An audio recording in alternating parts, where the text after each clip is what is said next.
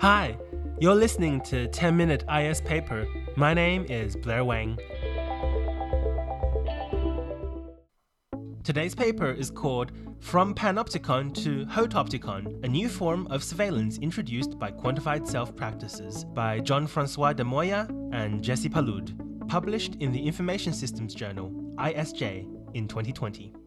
So, this paper is basically a critique of the concept of QS. QS, or quantified self, is, as the paper defines it by quoting another paper, like so. The philosophy behind the QS movement is that by using quantifiable data, which can be collected relatively easily through readily available technology, one can significantly improve the understanding of one's health and gain deeper insights into different approaches of improving health. So, this paper explicitly looks at QS in relation to health. In my mind, QS also refers to some other things as well in terms of like productivity, like people measuring all the hours that they spend during a day and what they're doing with those hours. Uh, but this paper is looking at the health aspect, and fair enough, because the paper is also looking at wearables, devices that you can wear that do collect that kind of quantifiable data. And uh, the paper gives examples that many of us are familiar with, like like uh, step counters, heart rate, and the paper even says calorie intake, which I'm a bit surprised at because I don't really know of any uh, wearables that can do that, although that'd be really cool. Although the paper is also uh, pointing out some of the concerns there.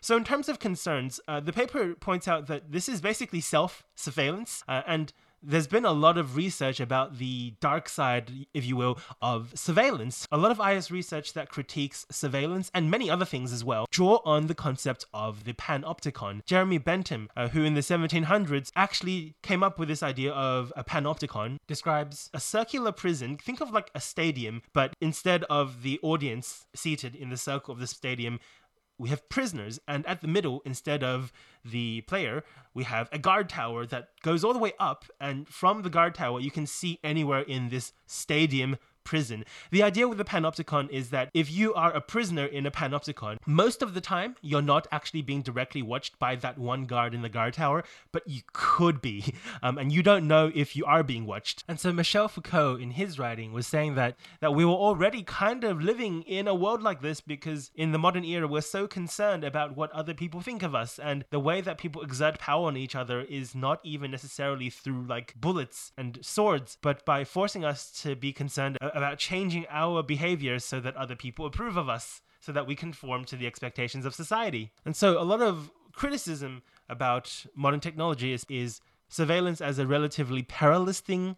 It may bring some some benefits, but it does have this dark side. But in terms of quantified self, I mean, that's basically self surveillance, right? You're collecting data about yourself, you're monitoring it. I mean, there is the case that you do voluntarily disclose that data to other people, but surely this isn't the same kind of surveillance that we think about when we think about the modern panopticon. Well, this paper argues that though it's not exactly the same problem, understanding some of the critique that comes from the panopticon analysis of modern technology is still relevant here. Yes, it isn't the same thing, and that's why this paper ac- actually introduces a different term. They call it, and I don't know if this how correct this pronunciation is, but they call it hotopticon. This is kind of coming from the etymology of the word panopticon, optics meaning vision basically, and pan meaning everything. So pantheon, for example, is all the gods or the theo. So then this paper says, well, if panopticon is all the vision, well, hotopticon, based on the Greek word hotos, meaning self, means panopticon, but on yourself, which is why this paper refers to the QS problem not as a problem of panopticon per se, but as a problem of hotopticon, which, like the modern panopticon of surveillance, has both benefits and risks. The paper gives us five themes in relation to QS and the advantages and drawbacks.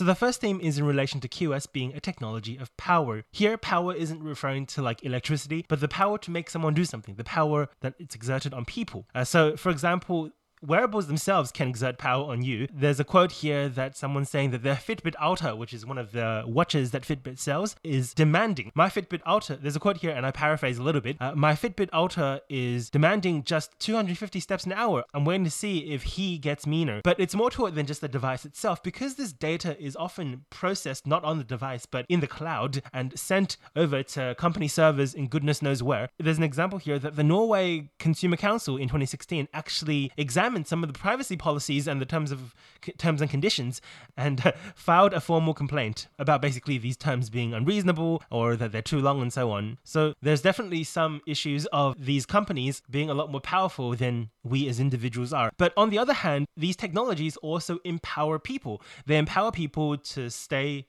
aware of what's happening in their lives. They empower people to stay in control of how their lives are progressing, of their fitness.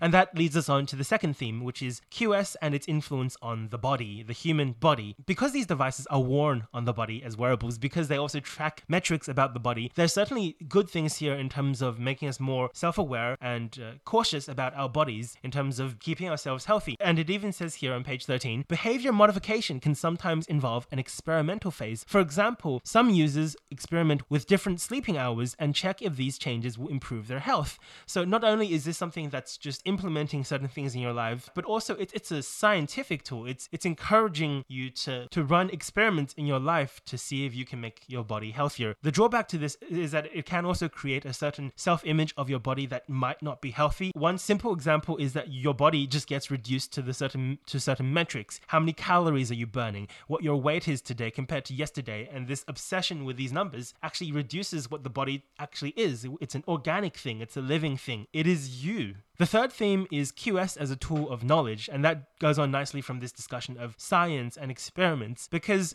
these devices to implement in people's lives knowledge that is broadly available, in a sense, a mechanism by which scientific knowledge is being propagated. People are changing their habits based on scientific knowledge about nutrition. But it's not just about giving users knowledge. These apps and these, these wearables do also report back and collect data, collect information, collect knowledge from the users. The fourth theme is QS in relation to space. And here, when they say space, they sort of mean in relation to social spaces, uh, spheres of influence. For example, it, it redefines defines the space in which medical practice is happening because you can collect data about yourself using your wearable and then send that to your doctor as a printout. And that, in a sense, is your doctor practicing medicine with you even when your doctor isn't physically there. On the other hand, as well as bringing people together like that, it also uh, keeps people isolated. QS and wearables are a big idea, but there's different companies that sell different products, and these products, by and large, don't integrate nicely with each other. For example, I have an Apple Watch. My friend might have a Fitbit. We can't actually live in the same QS space. I can't be on their leaderboards. They can't be on my leaderboard. So we're bringing spaces together that we would think are separate, but we're also separating spaces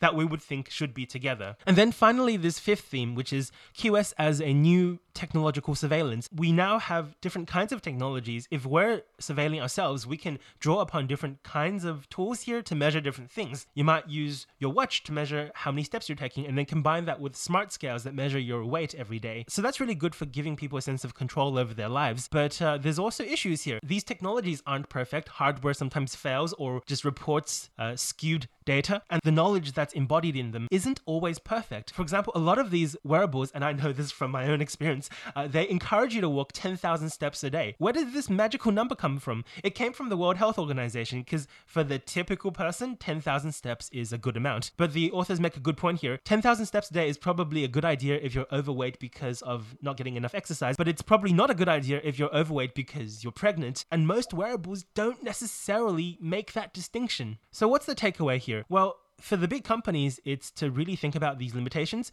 to think about the issue of privacy, which consumers are increasingly being concerned about, to think about issues of data quality, because it isn't just a matter of consumer satisfaction, it is also an ethical issue if people are getting in- inaccurate data about themselves, based on which they're making all these decisions about their lives, based on which they are living the QS quantified self life. At the end of the day, QS is essentially this view that knowledge is power and I want to empower myself. But as the authors quote in their closing paragraph, Knowledge is not always power. There are other ways to be and to perceive in the world. Knowledge can be love. It can be relationship. It can be connection. For those of us, and myself included, who are really interested in quantifying our lives, of collecting all sorts of statistics about our lives, maybe that's a good reminder to step back from the stats and to focus on what really matters in life. This has been an episode of 10 Minute IS Paper. Thanks for listening. The music on this podcast is composed and performed by Kevin MacLeod and generously licensed under Creative Commons. You can find out more about this podcast at www.tmisp.org and you can reach out to me, Blair Wang, at www.blair.wang.